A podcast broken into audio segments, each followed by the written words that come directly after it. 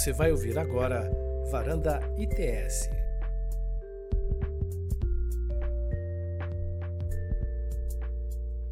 Olá pessoal, bom dia, sejam bem-vindas e bem-vindos à Varanda ITS número 116. A gente vai debater moderação de conteúdo e regulação de plataformas digitais no contexto da guerra na Ucrânia. Já vejo aqui nos comentários do YouTube que várias pessoas estão se juntando a nós. Então, bom dia, Alexandre, Alexandre Acioli, Alexandre Diegues, Ludmila também está conosco, o Anderson, que é nome carimbado aí nos eventos do ITS já, vários colegas do ITS também nos acompanhando de casa. E nós reunimos aqui um time de All-Stars para falar sobre esse tema que é super importante, super contemporâneo, né, e que está dando o que falar em várias plataformas digitais, do TikTok ao YouTube, do Facebook ao Instagram. Então, eu tenho aqui ao meu lado o Carlos Afonso Souza, que é diretor do ITS Rio. Somos todos do ITS Rio, então, para não ficar repetindo ITS Rio é, diversas vezes já fiquem com, com essa questão na cabeça. Temos também ao meu lado aqui a Nina, que é pesquisadora da equipe de Direito e GovTech, o Redson, que é pesquisador da equipe de Direito, de Direito não, de Democracia e Tecnologia, e até é bom a gente já deixar é, essa informação para todos que o Redson e a Nina estão estreando na varanda do ITS, então são debutantes e, e se juntam a nós aqui para adicionar é, cada vez mais, né, com as suas é, respectivas áreas de expertise. Nós também temos a, a Celina Botino, que é nossa diretora de projetos, que acho que está tendo alguns problemas de conexão, mas certamente logo, logo se juntará a nós. E o meu nome, por fim, é João Vitor Archegas, eu sou pesquisador da equipe de direito do ITS Rio e hoje sou moderador dessa varanda sobre moderação de conteúdo. É a segunda vez na qual eu me encontro nessa posição, moderando uma varanda sobre moderação de conteúdo. Então, já, já sou veterano nessa posição aqui também. E, né, como vocês sabem, a questão da guerra na Ucrânia trouxe à tona várias é, questões nessa relação entre a guerra no mundo físico, mas também uma verdadeira guerra no mundo digital, né? Uma guerra de narrativas. A gente também teve várias, vários episódios de guerra cibernética propriamente dita também. E a ideia dessa varanda é justamente destacar esses pontos, debater esses pontos e entender como o mundo digital se relaciona com o mundo offline também nesse contexto de conflito. E para dar início à nossa discussão de hoje, eu vou passar a palavra já de é, de início para o CAF, para ele falar sobre é, essa questão de regulação em plataformas e moderação de conteúdo no contexto da guerra, passar suas impressões iniciais sobre o tema e depois a gente chama é, os demais participantes. CAF, por favor. Legal, Jota. Brigadíssimo. Um prazer estar aqui com, com todos nessa, nessa varanda, nesse tema tão, tão importante que vem marcando esse ano nos temas, nas discussões sobre direito e, e internet. É, Jota, acho que minha contribuição inicial pode ser, talvez, olhando para duas frentes aqui. É, a primeira, acho que pensando nesse mais de um mês em que esse conflito acabou entrando é, na vida de todo mundo com uma atenção global, acho que uma primeira conclusão que a gente pode tirar é a impressão de que a cesta básica de aplicativos que todo mundo usa, pelo menos aqui no Brasil, ela não necessariamente vai ser a mesma em outras partes do mundo. E que diferentes narrativas podem se tornar prevalecentes em diferentes redes, levando a diferentes é, soluções é, regulatórias, administrativas por diferentes países. Estou contando isso para dizer, porque um ponto que me chamou muita atenção no comecinho do conflito foi uma impressão nas redes sociais, em especial olhando na, nas redes sociais, pensando em Twitter, pensando em Instagram, uma impressão de que a Ucrânia vencia a guerra, quando isso claramente não era o caso, quando a gente analisava o que acontecia na, lado de fora da tela.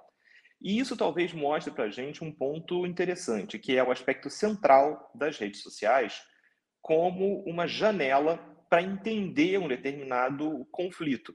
E aí eu faço menção aqui, rapidinho, a vários memes, a várias situações que, que surgiram. A gente teve aquele episódio dos heróis da Ilha das Cobras, né? eu não sei se todo mundo se lembra, isso aconteceu logo na primeira semana, né? um grupo de pequeno de soldados ucranianos que resolveu não se render a um navio de guerra russo e mandou esse navio de guerra russo para o inferno, e aí a ilha foi foi atacada e todos faleceram. E no dia seguinte, o presidente Zelensky diz que todos esses soldados que morreram são heróis nacionais, são heróis de guerra. Então, essa, esse próprio áudio da resposta deles para o navio russo acabou circulando bastante na, na internet. Acho que a gente tem também nessa, ali nessas primeiras semanas, a discussão sobre o fantasma de Kiev, né, sobre um, um piloto que ucraniano que teria derrubado cinco ou seis aeronaves russas é, defendendo os céus de Kiev, o que faria dele o primeiro AIS da aviação, né, o primeiro ace fighter do, do, do século do século 21, né, o AIS da aviação seria aquele que, que derruba cinco ou mais aeronaves inimigas em, em um determinado combate. É, então, me parece que essas histórias todas começaram a ser costuradas e gerando uma impressão na internet muito fortalecida de resistência ucraniana. E esse é um ponto interessante, porque algo que a gente precisa pensar sobre, sobre esses fatos que chegaram na rede é tentar pensar do outro lado do espelho. Pensar o que será que está aparecendo nas redes sociais mais utilizadas pelos russos. E aí a gente começa a ter algumas conclusões que são importantes para o nosso debate regulatório. Primeiro, entender que Twitter, Facebook e Instagram não vai ser a, principal rede social para o público russo. Eles vão estar na VK, né, em especial. E também, enfim, usando muito Telegram, bastante popular é, no país. Então, você tem já uma primeira impressão de que talvez o que você esteja vendo nas redes sociais não seja necessariamente aquilo que o mundo como um todo está vendo. Então, essa ideia de que existe uma narrativa compartilhada através das redes sociais e que essa narrativa é global, isso não é verdade. E acho que a guerra da Ucrânia talvez tenha ensinado essa lição de uma maneira muito importante, porque esse é um ponto de partida fundamental para quando a gente pensa em soluções regulatórias para a internet. Entender que a internet é uma rede global descentralizada mas que ao mesmo tempo diferentes países vão passar diferentes regulações que vão valer dentro das suas fronteiras. E esse é o ponto em que a guerra da Ucrânia acaba mostrando isso de maneira muito clara. E Jota, não quero avançar muito aqui no meu tempo, mas acho que a gente tem um segundo ponto de atenção envolvendo a guerra da Ucrânia, que foi a restrição uh, de acesso a redes sociais ocidentais na Rússia né, por parte do, do presidente Vladimir Putin, anunciando essas restrições, muito fomentado por uma ideia de que essas redes sociais estavam prejudicando a postagens de russos e que também estavam espalhando desinformação. Se não mais por nada, Brasil vive uma discussão grande sobre um projeto de lei envolvendo o combate à desinformação. É, a gente sabe o quanto esse tema ele é um tema difícil e ele é um tema que pode ser facilmente é, invertido aqui a ordem dos sinais e algo que se pretende fazer para combater ataques, fake news na internet pode se voltar contra e favorecer que a desinformação reine nas redes ou que esse discurso seja utilizado para promover determinadas restrições à liberdade de expressão que são, que são indevidas. Então, não deixa de ser curioso a gente ver aqui a censura a plataformas ocidentais na Rússia, motivada também por uma discussão sobre o que se pretende que seja, que seja desinformação. Bom, eu termino com uma notinha, só dizendo que a gente vai discutir bastante sobre moderação de conteúdo, e acho que esse é um, esse é um tema importante, porque a guerra da Ucrânia mostra o desafio de você moderar conteúdo com altíssima velocidade, com entendimento de contexto. A gente sempre fala isso. Moderação de conteúdo envolve entender o contexto daquela postagem. E quando a gente está falando de um conflito armado, em que todo dia você tem ataques que são atribuídos ora a um lado, ora ao outro, como é que você faz a moderação para ter certeza de que as redes sociais não estão, no final das contas, sendo abusadas, sendo utilizadas como, entre aspas, mais uma arma de guerra? para forçar determinadas narrativas, para tentar levar uma determinada visão de um conflito para um público que está muito longe do teatro de guerra. Bom, Jota, vou ficar por aqui, mas isso são só algumas pitadas aqui para a gente começar a discutir esse tema que é tão, que é tão importante, tão atual. Muito obrigado, Caf. E é sempre bom lembrar que o governo russo deu um passo além né, de regular desinformação nas plataformas digitais, também considera agora o Facebook como uma organização terrorista. Né? Então, acho que o Mark Zuckerberg provavelmente nunca mais vai entrar em território russo, não que ele tenha essa pretensão, mas ele não é mais uma pessoa bem-vinda. É, e agora eu vou passar a palavra para Celina Bottino, nossa diretora de projetos do ITS Rio, e com a seguinte pergunta, né, com o seguinte dilema. Como que a gente resolve essa tensão que existe hoje entre moderação de conteúdo de um lado e a necessária remoção de conteúdos que violam as regras dessas plataformas digitais, e do outro lado a necessidade de você documentar eventuais violações a direitos humanos e também criar o que a gente chama né, de uma memória coletiva em torno desse conflito, qualquer conflito armado, mas especificamente o conflito na Ucrânia. Celina, por favor. Oi, gente, bom dia, obrigada Jota, e feliz de estar aqui com vocês todos falando de um tema, né, voltando lá os meus anos aí de estudos com foco em direitos humanos, direito internacional é, de direitos humanos, que eu acho que as redes sociais no final das contas, complexifica muitas, muitas coisas. E essa e aí a gente só está vendo mais uma, uma dessas, é, é, dessas facetas assim que acabam trazendo mais elementos e camadas ali para a gente é, discutir. Então, e aí pegando uma, um gancho do que o, o, o estava falando, é, moderação de conteúdo em contexto de guerra é né, é, é relativamente recente, né, existe desde quando as redes sociais ganharam e, né, essa força que, que tem hoje. E aí, é, só lembrando, por exemplo, casos que o Facebook foi realmente muito criticado por ter sido usado, né, por, em uma falha ali de moderação, ter sido usado como arma de guerra, como foi no caso de Mianmar, na, na Índia também, que o, né, no caso de Mianmar, o, governo, o, a, a, o exército ali acabou usando com postagens incitando a violência e, e, e, fazendo com que as pessoas é, se é, fosse contra a minoria ali muçulmana, então é, causando realmente uma praticamente uma um, né, um genocídio daquela população. Então é, é muito delicado mesmo a, esse, esse assunto, sabe? E aí quando a gente fala, por um lado, é, né, o Facebook tem a, a, no padrão de comunidade que atos de violência não podem ficar, é, não podem ser incitados ali na, na plataforma. E aí eles até falam imagens com armas. Bom, mas aí se você for documentar qualquer, né, enfim, a situação de contexto de guerra, é muito provável que você vá se deparar com imagens desse tipo. E, e, os, é, e aí vendo matérias sobre né, esse trabalho super complicado dos moderadores que estão envolvidos diretamente em analisar os conteúdos nesse contexto, é, dizem que eles têm assim, menos de 90 segundos para decidir se imagens né, daqueles enfim, corpos, enfim, pessoas é, totalmente ali, é, enfim, né, com uma, uma, imagem super forte de, é, de violação, se eles mantêm ou não mantêm.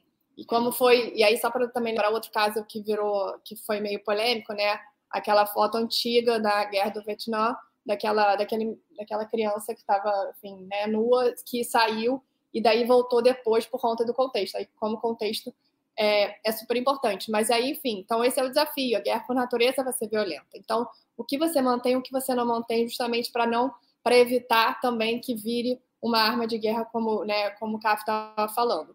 E o outro ponto é que a, né, uma, um elemento importante quando você está tratando de uma situação de violação é, a, a, direitos humanos e graves violações, como acontece é, em guerras normalmente.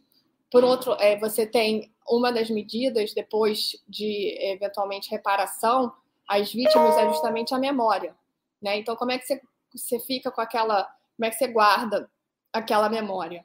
Porque isso tudo era discutido, especialmente, por exemplo, aqui no contexto da América Latina, quando tinha a questão da, da né, dos desaparecimentos forçados, que você tinha um direito à verdade, à, memória, e daí você cria né, memoriais e museus, como, enfim, caso do né, Holocausto e, e outras tragédias que a gente, enfim, teve durante é, os, últimos, os últimos anos.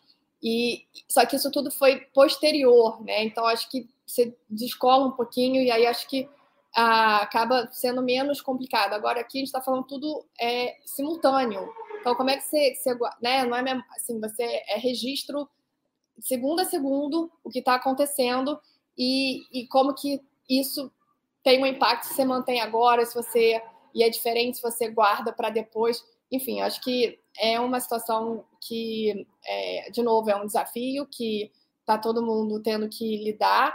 E aí, só para finalizar, até para comentar aqui, tem essa iniciativa do, do Museu de NFT, na verdade, que é o chamado é, Meta History Museum of War, que a Ucrânia está criando né, para preservar, e aí eles estão querendo fazer de forma para preservar a cronologia do conflito, né, e, enfim, eventualmente depois até para arrecadar fundos para, enfim, ajudar todas as vítimas aí desse, desse conflito. E aí, última coisa, só porque eu esqueci de comentar no início, é como a, a própria plataforma tem é, mudado a sua política de acordo com o início da guerra. Então, por exemplo, a incitação à violência é proibida, só que deixaram posts pedindo a morte do Putin ou é, incitando violência contra os russos por um tempo, mas depois de ter sido né, levado à discussão, isso foi tirado do ar.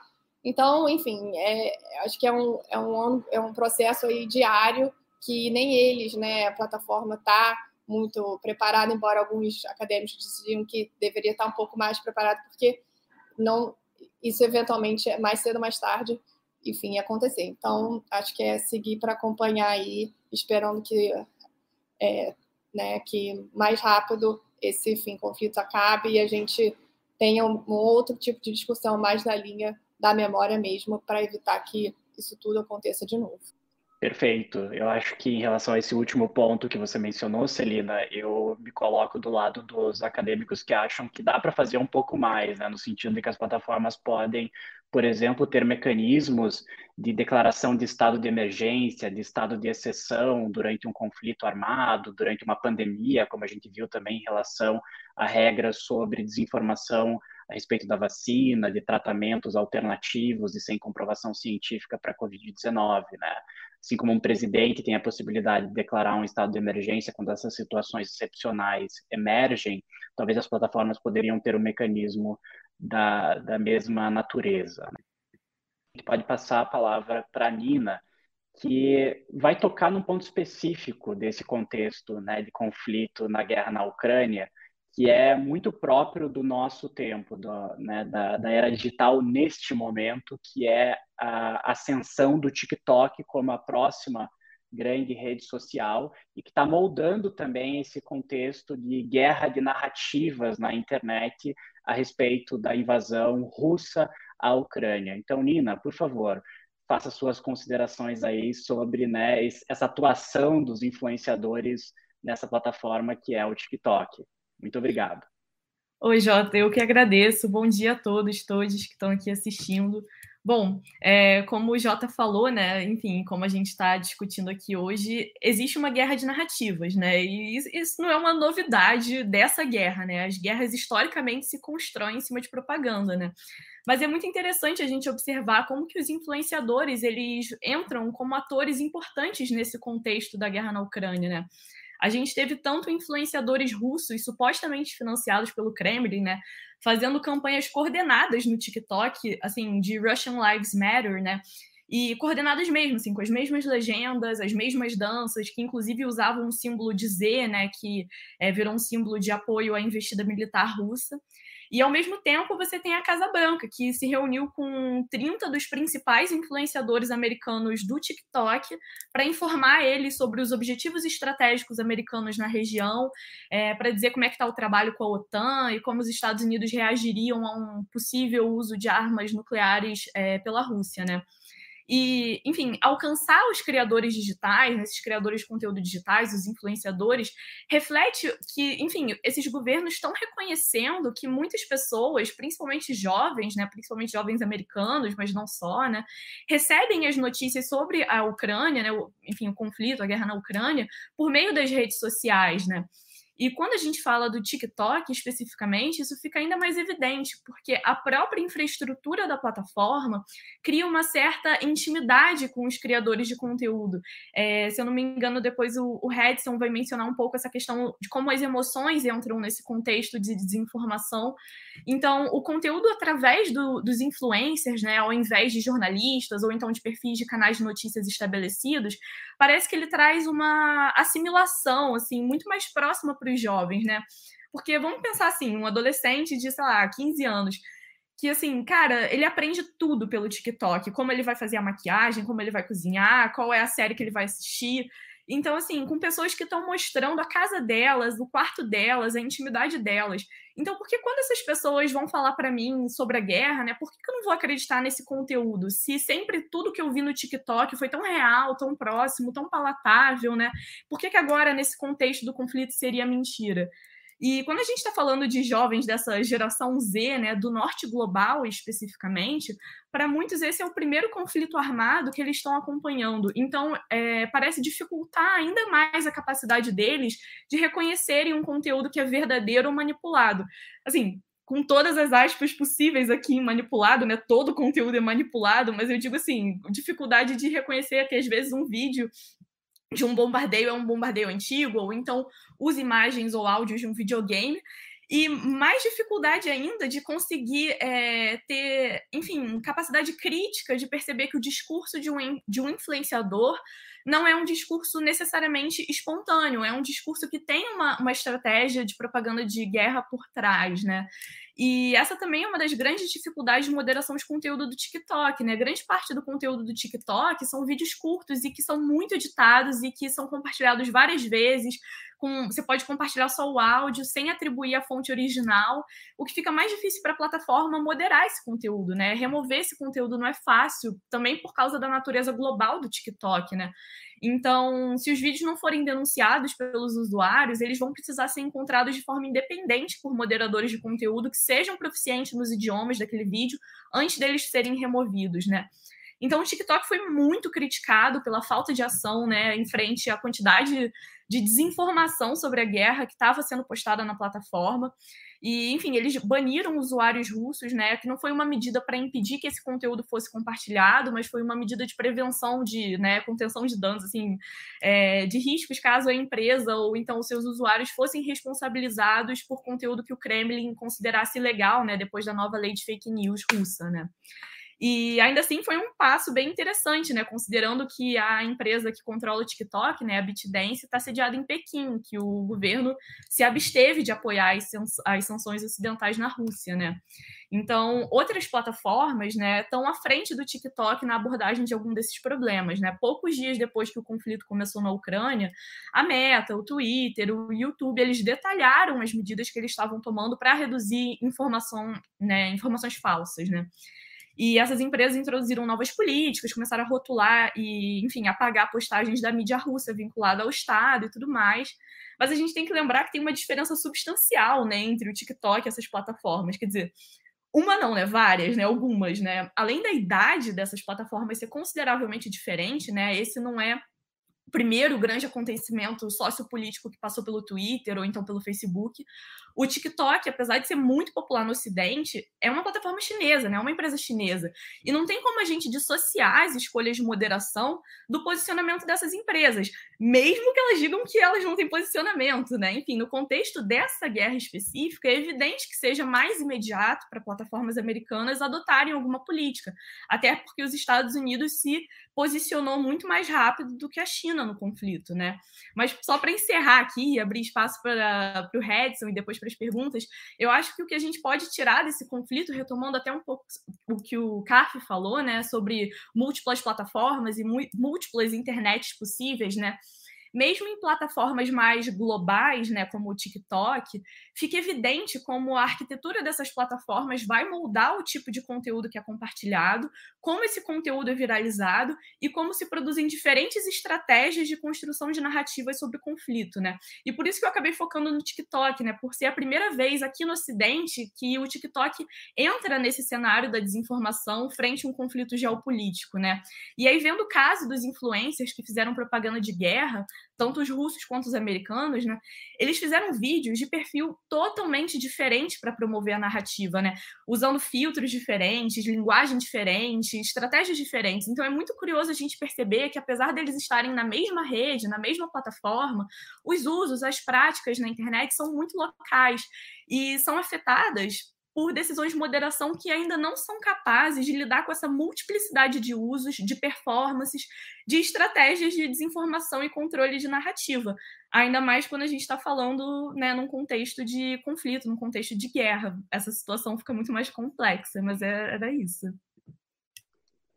Perfeito, Nina. E tem essa questão que todo mundo repercute hoje em dia, né? Que, por exemplo, a guerra no Golfo, do Golfo, foi a guerra da TV a cabo, e aí a guerra do Iraque foi a guerra do YouTube, agora a gente teria a guerra da Ucrânia, que no futuro seria conhecida como a guerra do TikTok, né? Mas é muito importante entender o que significa ser a guerra do TikTok, porque é uma plataforma muito específica, com uma infraestrutura muito específica, né? E eu tenho a sensação, muitas vezes, que o TikTok é muito mais unidimensional, unilateral do que outras plataformas, né? É o criador expondo aquele vídeo para o seu público, sem muito engajamento, como a gente vê, por exemplo, no Twitter, com debates né, mais alongados, com a possibilidade de interações, enfim. Não que isso não seja possível dentro da infraestrutura do TikTok, mas me parece um detalhe, né? não é exatamente para isso que a plataforma foi criada. Mas agora eu vou passar para o Redson, para ele fazer as suas considerações sobre aquele aspecto de comunicação dentro das plataformas digitais, dentro desse contexto do conflito armado na Rússia e na Ucrânia. Obrigado, Jota, e bom dia para todo mundo que também está tá aí assistindo. Fico bem feliz de estar aqui na minha primeira varanda. E pegando um pouco do gancho que a Nina estava é, levando, a guerra na Rússia, da Rússia e da Ucrânia tem gerado bastante discussão no que diz respeito a forma como as redes sociais estão ali moldando a comunicação no, no período, né? Muita gente tem falado que esse é o primeiro conflito hiperconectado, como o Jota trouxe, com atualizações ali quase que em tempo real. E isso acontece porque as redes sociais estão sendo amplamente utilizadas. E a gente consegue ver uma mudança bem clara, né, em como se dá a transmissão dessas informações. É, lá em 2011, o Twitter e o Facebook, por exemplo, tiveram um papel muito importante na, na organização da chamada Primavera Árabe, que foi ali uma onda de manifestações populares iniciadas nessas redes sociais ali na, na Tunísia e já hoje em dia a gente consegue ver que esse novo conflito entre a Ucrânia e a Rússia é, tem pegado outras plataformas para participar desse protagonismo, como, por exemplo, a Nina trouxe o caso do, do TikTok, né? Parte do sucesso do TikTok vem da forma como ele apresenta os conteúdos para os usuários. Então, a rede social possui um algoritmo de recomendação de conteúdo e, naturalmente, ali esse algoritmo vai exibir os vídeos baseados nos gostos dos usuários. Ou seja, é, quanto mais vídeos de maquiagem alguém assiste, por exemplo, mais esse conteúdo vai aparecer ali na tela para outros usuários e para a própria pessoa que estava ali assistindo. E agora essa lógica tem funcionado muito com as imagens de guerra, né? Conteúdos envolvendo a guerra geram engajamento. Então, os algoritmos eles passam a considerar essas postagens como relevantes e levam esses conteúdos para as outras pessoas que talvez estivessem mais interessadas ali em ver é, coreografias de música, por exemplo. E independente da, da intenção né, do, do criador, esses conteúdos que são criados ali em, no, no contexto de guerra, é, são construídos para criar reações emocionais no público, nos usuários, seja por meio da entonação da voz de quem narra o vídeo, uso de trilhas sonoras ou uso de imagens chocantes, né? É, alguns estudos da área de comunicação já comprovaram que mensagens que despertam reações emocionais dos usuários geram mais engajamento. É, de acordo com uma pesquisa realizada pela Universidade da Califórnia, os usuários que tiveram contato com informações emocionais passaram mais tempo é, consumindo aquele tipo de informação do que aqueles que consomem um conteúdo apresentado com um tom neutro. É, então, aqui, por exemplo, a gente pode exemplificar com imagens de é, cidades afetadas pelo conflito, de forma a, a, tocar os usuários de alguma forma, ou, por exemplo, um vídeo que viralizou bastante no TikTok de soldados ucranianos ali fardados e que dançavam, usavam fuzis para simular guitarras de uma música do Nirvana. Eles acabaram usando essa linguagem, essa estética bem jovem, bem de geração Z, para típica da própria rede social, para poder viralizar o conteúdo. Então, no geral, ali as pessoas que iam no TikTok para se entreter, por exemplo, podem receber no meio do caminho alguma informação sobre a guerra. Então, no meio dos vídeos das dancinhas, por exemplo, a mediatização da guerra pode trazer recortes muito específicos para alguns pontos e isso pode ser prejudicial, principalmente no que diz respeito à manipulação de conteúdo e a desinformação que circula ali na rede. Por exemplo, a gente teve uma onda muito grande, bem no início, de perfis influenciadores que começaram a falar da guerra só para seguir nessa onda de viralização, né, buscar engajamento, inclusive com algumas informações um pouco questionáveis e, e com erros.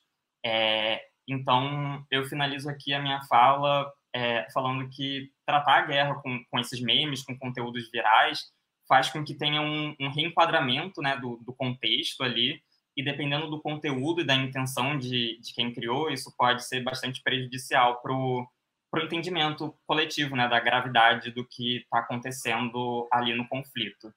Perfeito, Redson, muito obrigado. Inclusive, a Stephanie, que nos acompanha pelo YouTube, havia perguntado algo que você endereçou na sua fala, né? Como vocês observam a criação de Reels ou TikToks falando sobre a rotina na guerra? E ela deu um exemplo ali, um soldado que fala: ah, acordei, tomei café, saí do meu abrigo subterrâneo, dei um passeio, odiei o Putin e voltei para o abrigo. E você mencionou né, o caso dos soldados tocando uma música do Nirvana e como isso influencia toda essa narrativa a respeito da guerra. Foi algo que o CAF também mencionou na fala dele, né? A importância de você vencer a guerra também nas trincheiras do TikTok, né? E como isso pode ter um impacto positivo, ainda que né, a realidade não lhe seja tão favorável no mundo né, como o Cássio usou essa expressão, do outro lado da tela, né?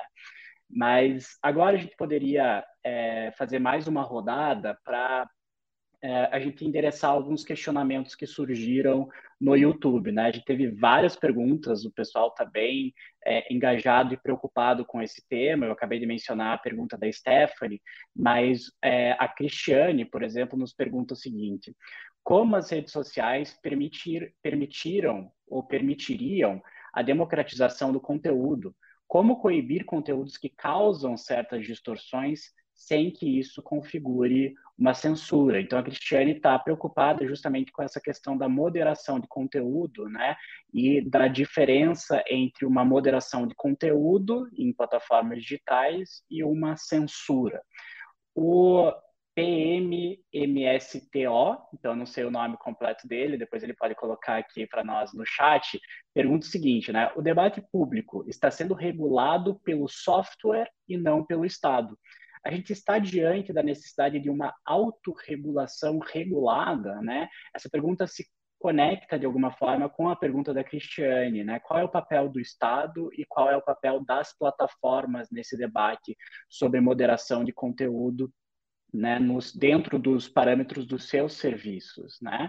E aí, por fim, ele também complementa o quanto a mídia social, de fato, influenciou as decisões a respeito da guerra, né? Algo que já apareceu muito, inclusive, na fala do Redson.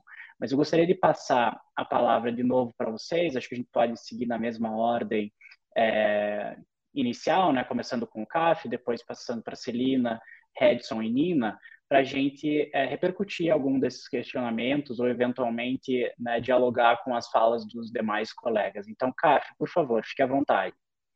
Legal, Jota. Dois comentários aqui rapidinhos. É, e vi que apareceu muito na fala dos colegas e nas perguntas, é, menções à Primavera Árabe. Mas acho que a gente tem uma diferença muito grande da Primavera Árabe para a guerra da Ucrânia a invasão da Ucrânia, ela, em grande medida, ela não ocorre por conta de mobilização nas redes sociais. Ela ocorre por fatores, enfim, geopolíticos que, claro, a rede pode amplificar, mas não parece, nesse caso específico, que a gente consiga voltar a lupa para alguma rede social ou para um conjunto de redes sociais e ali dizer esse movimento ele é inédito e ele só ocorre porque a rede social permite a reunião de pessoas e a amplificação de um determinado tema. Na Primavera Árabe isso acontece.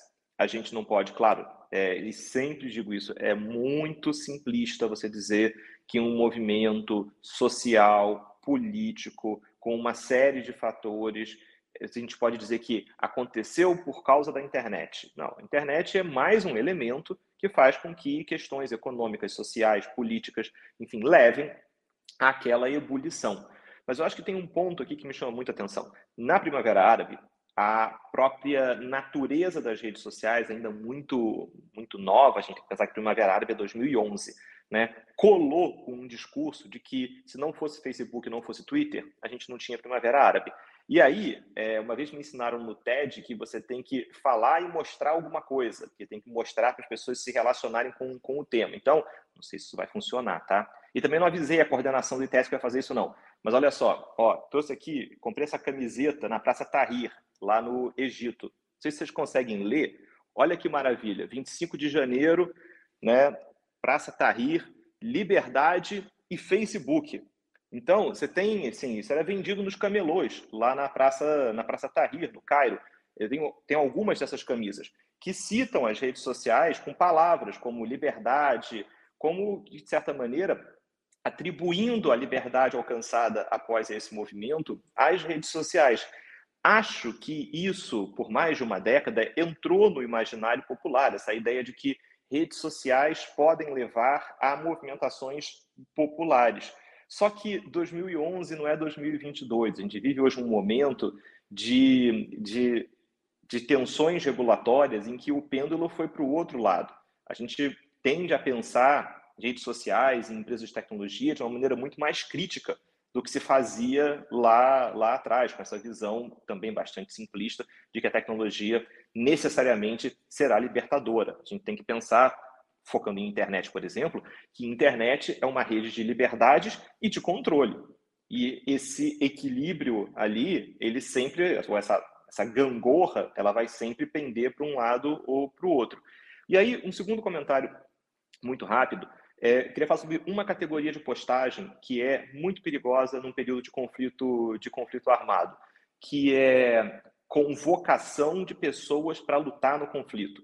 A gente viu isso na última década com o ISIS, com diversos casos de pessoas atendendo a chamados que eram publicados nas redes sociais para elas irem lutar para se juntar ao Estado Islâmico ou para combater o Estado Islâmico. E aí, gente, isso é importante lembrar é, os relatos que a gente conhece, quando essas pessoas vão para o território em que está acontecendo o conflito armado, ninguém garante que essa pessoa vai conseguir se juntar ao lado em que ela quer se juntar. O que essas pessoas estão fazendo, grande parte das vezes, é se metendo numa enorme enrascada, correndo sério risco aqui a sua vida por conta desse, dessa inserção de uma pessoa que não tem as premissas, não tem o contexto, não tem o preparo mas que atende a um chamado de venha lutar pela liberdade, venha lutar pelo, pelo país XYZ. Então, acho que tem um desafio de moderação de conteúdo aqui super importante, que são esses chamamentos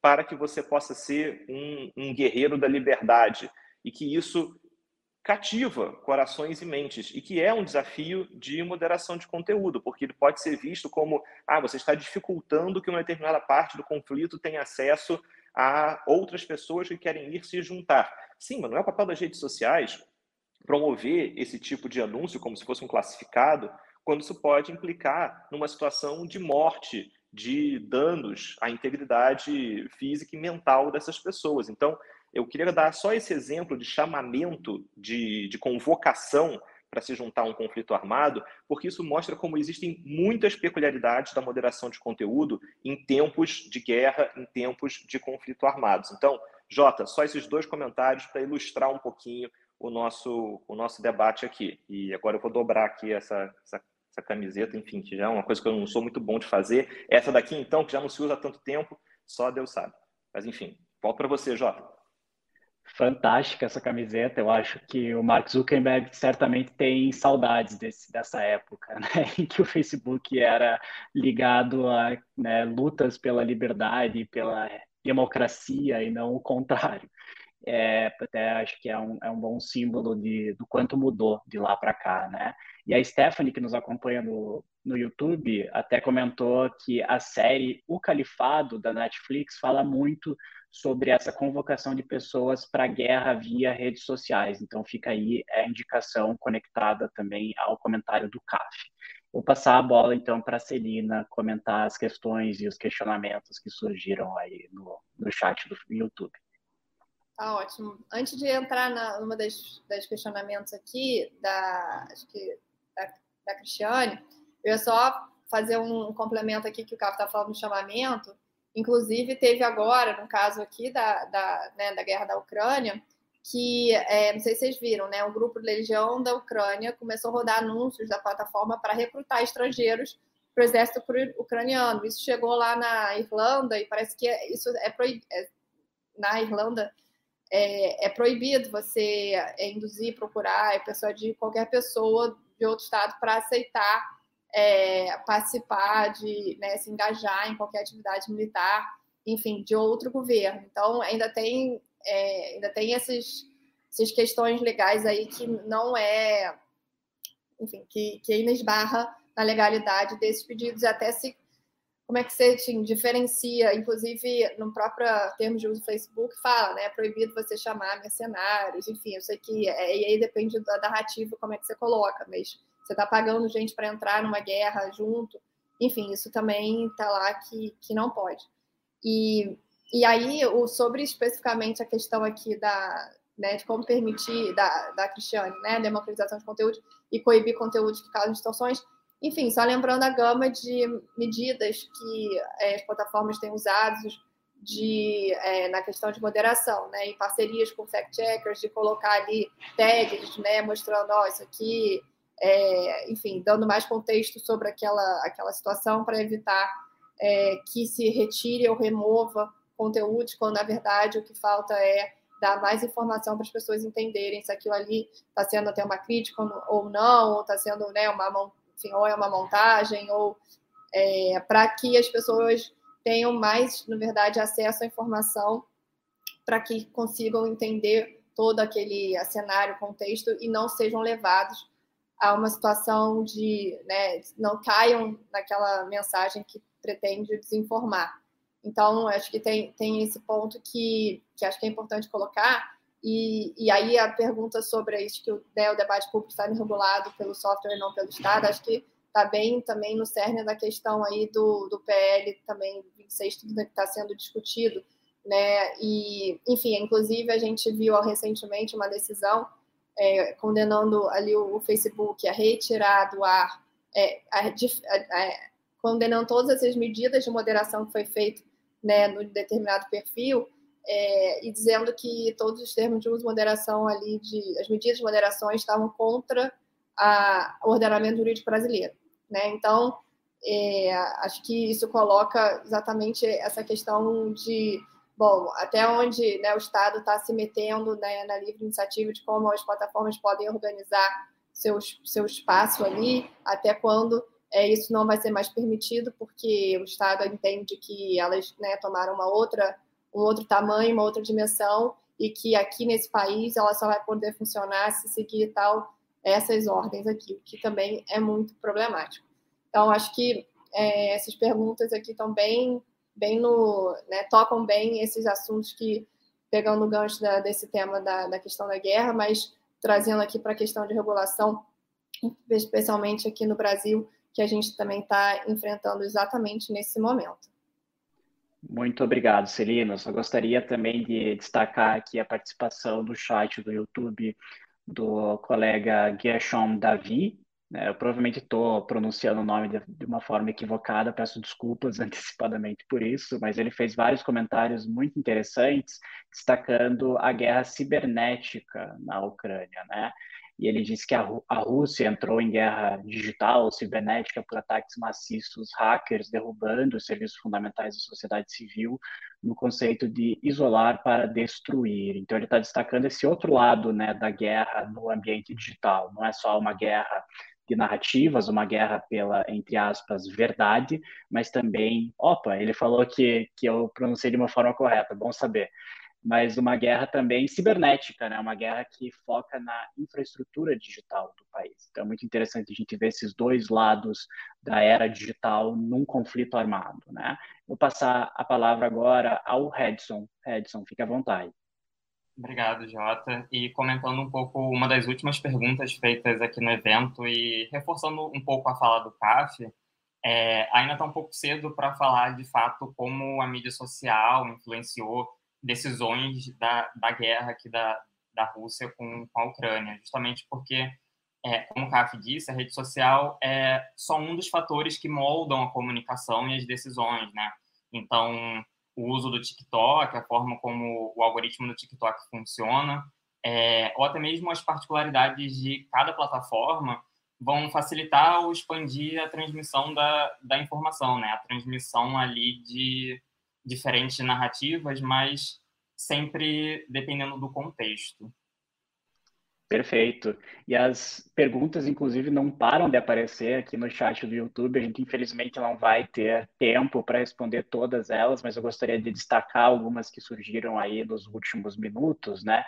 É, como, por exemplo, como vocês compreendem o uso de ataques cibernéticos russos, até mesmo para ser levado às eleições norte-americanas como coadjuvante externo à soberania dos países? Né? Essa é uma pergunta do Gershon Davi. Tá? E o nosso colega EBMSTO também perguntou quanto à regulação, notadamente no que tange a efetividade das decisões, qual seria o caminho diante da impossibilidade prática de restringir o acesso de cidadãos às plataformas. Imagino que são elementos que já apareceram em algumas das falas dos nossos palestrantes, mas que exigiriam uma varanda completamente dedicada né, a responder algumas dessas perguntas que são super importantes e estão na ordem do dia. Mas vou passar, é, por fim, a palavra à Nina, que faz, para que faça as suas considerações finais a respeito de todas essas excelentes perguntas que surgiram lá no YouTube. Maravilha, Jota. Eu acho que eu tô junto com o pessoal dos comentários. Eu acho que eu tenho mais perguntas do que respostas aqui. Mas sobre a questão dos ataques cibernéticos, assim, o que eu posso dizer é que isso evidencia que, assim, é, não é um, um, surto coletivo nosso, tá falando aqui da, da importância da, de toda essa infraestrutura sociotécnica no contexto de guerra, né? É, enfim, a outra pergunta, né, sobre é, o, o, quanto efetivamente, né, as mídias sociais afetaram em decisões de guerra. Eu acho que assim a opinião pública, né, sempre foi um elemento muito importante em contextos de guerra, muito antes das redes sociais. E hoje, né, no, enfim, na nossa sociedade, as mídias sociais têm uma função muito importante em regular como que vai se dar essa opinião, né? Qual, como que vai se construir essa narrativa, né? E aí, quando, né, enfim, eu estava falando do TikTok, né? A grande diferença é, também do TikTok em relação, por exemplo, ao Facebook e ao Twitter, né? No Facebook, a, o seu feed de notícias, ele é composto basicamente pelos seus amigos e, né, as pessoas que você adiciona como amigos, né, pelo menos, e, enfim, e as páginas que você curte, né? No Twitter também, enfim, as pessoas que você segue e as interações dessas pessoas, né? E grande parte, na verdade, o TikTok, né, a página do For You, né, do TikTok, é, é enviado, né, assim, aos usuários, aquele conteúdo é enviado aos usuários pelo algoritmo da empresa, né, o que também é o motivo pelo TikTok estar tá fazendo tanto sucesso, né, que é porque ele aprende muito rápido sobre o que as pessoas gostam mas isso aumenta imensamente a responsabilidade do TikTok em tempos de conflito, né? Quanto a desinformação e a propaganda, né? Podem influenciar as opiniões das pessoas, dos usuários ali naquela plataforma, né?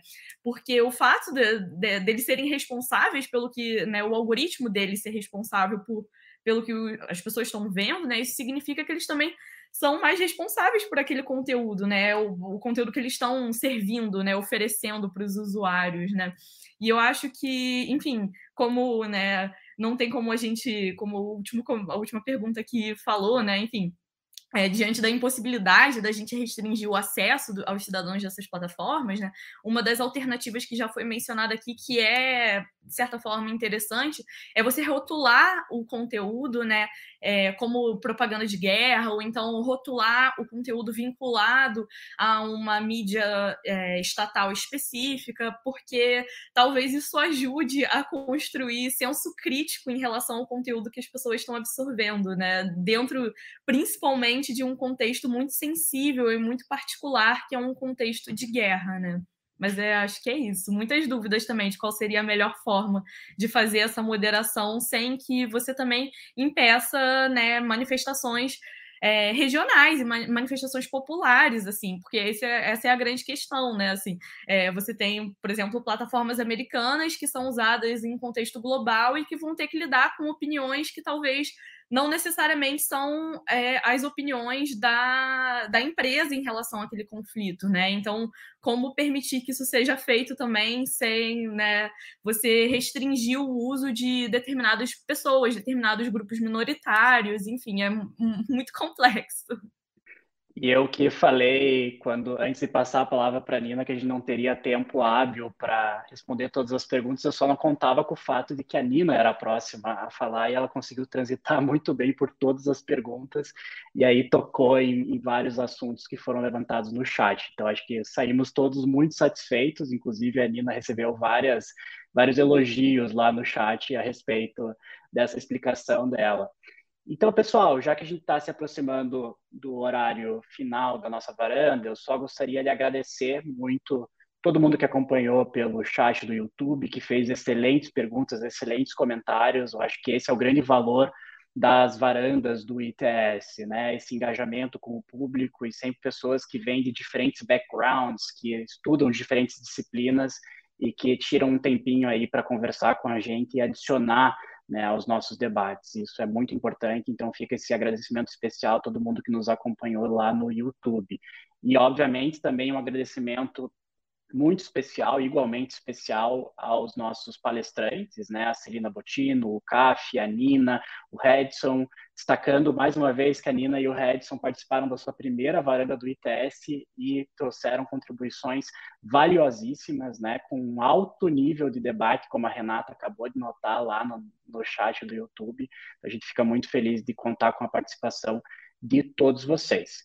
E aqueles recados paroquiais, né, do final de uma varanda, é, o Thales provavelmente já vai me lembrar isso lá no, no, nosso chat aqui do StreamYard, que é se inscrever no nosso canal do YouTube, né, nesse botão vermelho que vocês encontram aqui abaixo da tela, e a, como, como diz o CAF, né, acionar o sininho, que a gente não sabe muito bem qual é a função de acionar o sininho, mas todo mundo diz que é importante, então não deixem de acionar o sininho para acompanhar todos os eventos do ITS aqui no YouTube e nos seguir nas outras redes sociais, né? O ITS está presente é, no Instagram, no Twitter, no LinkedIn, enfim, no Facebook. Então, qual seja a sua rede social de preferência, nós estamos lá para trazer as notícias mais quentes do mundo da tecnologia e sociedade. Pessoal, muito obrigado e até uma próxima. Tchau, tchau. Você ouviu Varanda ITS.